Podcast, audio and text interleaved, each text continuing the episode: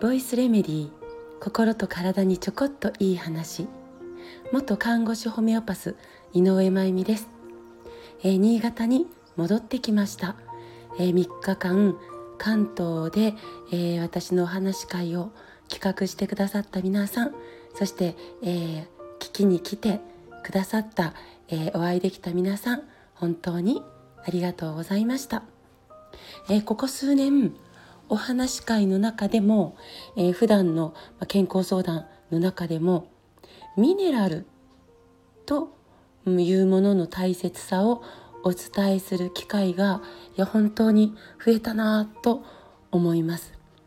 でミネラルが大事なんていうのはもう昨日今日始まったことじゃもちろんなくてで、まあ、私も物心ついた頃からというか、あ、そんなミネラル大事みたいな、まあ、コマーシャル等々も含め耳にしていたけれどでも正直ミネラルが一体何で、えー、なぜ大事なのかを本当にちゃんと理解したのは看護師を辞めた後だったりするんですよね。もう本当に今持っている知識とか知恵とかを現役の看護師の時に持っていたら、えー、どれだけ看護のケアの向上に役立ってることができたかなと時々思うことがあります。まあ、何が言いたいかというとこれ文句でも何でもないんですけど看護師になるために覚えたたくさんの医学的な知識ってこう子としての人間の日常とか、えー、心や体に結びついてないというかただただただ専門的な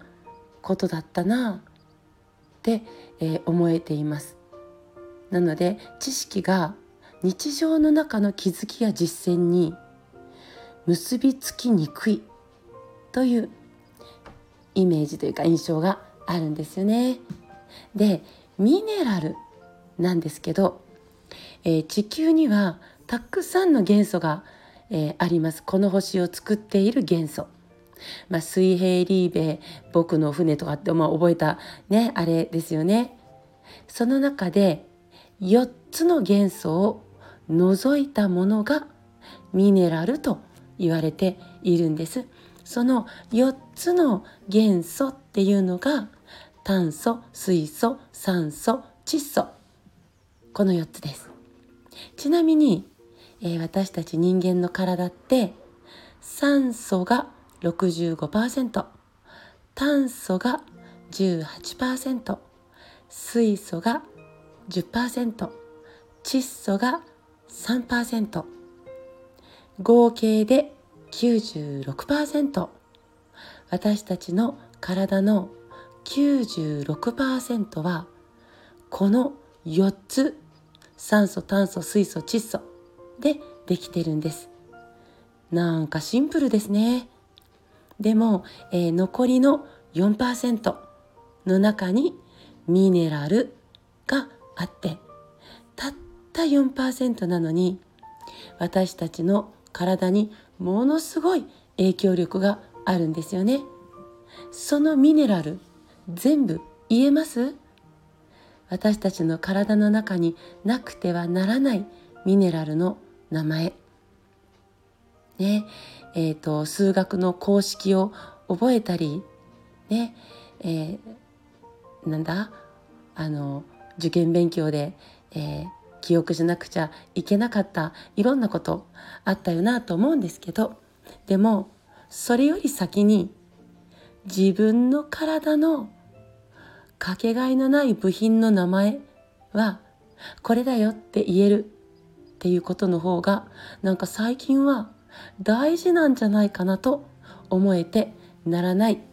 えーまあ、今日この頃なんですがナトリウムカリウムマグネシウム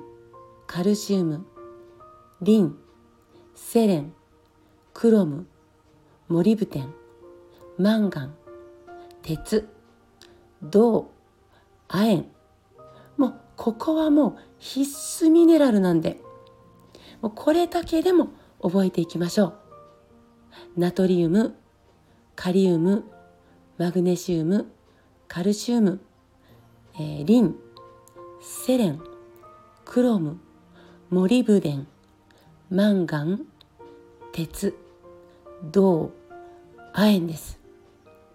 もう生命維持に欠かせないミネラルなんですよで以前もお話しさせていただいたかことがあるなとも、えー、思うんですけど地球が誕生した時まだ石の塊だったね時この地球には、えー、生命体はいなかったんですよね。でもある時地球に水が来た。そして月と月、月という衛星の、えー、影響で水が波打ったんですよ。で石の存在だった時地球が有機生命体を生み出せなかったんですこの星は。だけど水と振動を持つ星になった時有機生命体がポコって生まれたんですよね最初はアメーバみたいなものだったと確か思うんですけど。で最初は、えー、石の塊だった。これミネラルですよね。だから生きていく力ってミネラルと水と振動。これが大事なんだよ。ってことを生命体の始まりの歴史が全て教えてくれるんですよね。逆にこのどれが欠けてもミネラル水振動ね。え健康に生きていくことや次世代を生み出すことができなくなる可能性があるということです。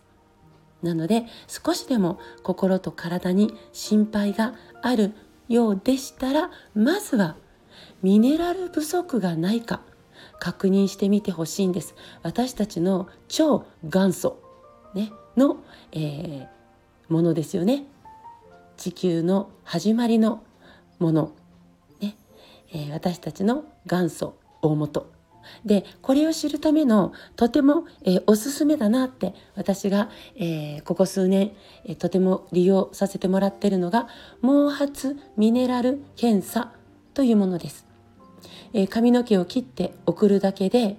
えこの必須ミネラルね満たされているか不足しているかわかるんですよ。これはもう本当に便利です。今うつ睡眠障害発達障害多動問題児もういろんないろんな診断名が、えー、ポコポコついていくんですがでもそれをつける前にまずは充足されていなくちゃいけないものが充足されているのかどうか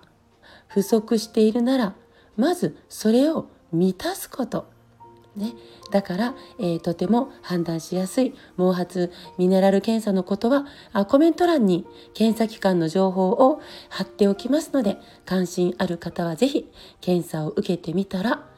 えー、判断の良いきっかけになるんじゃないかなと思います。さて大絶賛発売中の臓器シリーズグッドアースストアさんから販売していただいています。えー、臓器と肺ですね。5月末日まで。こちらもコメント欄を見てくださいね。今日も最後まで聞いてくださってありがとうございます。また明日お会いしましょう。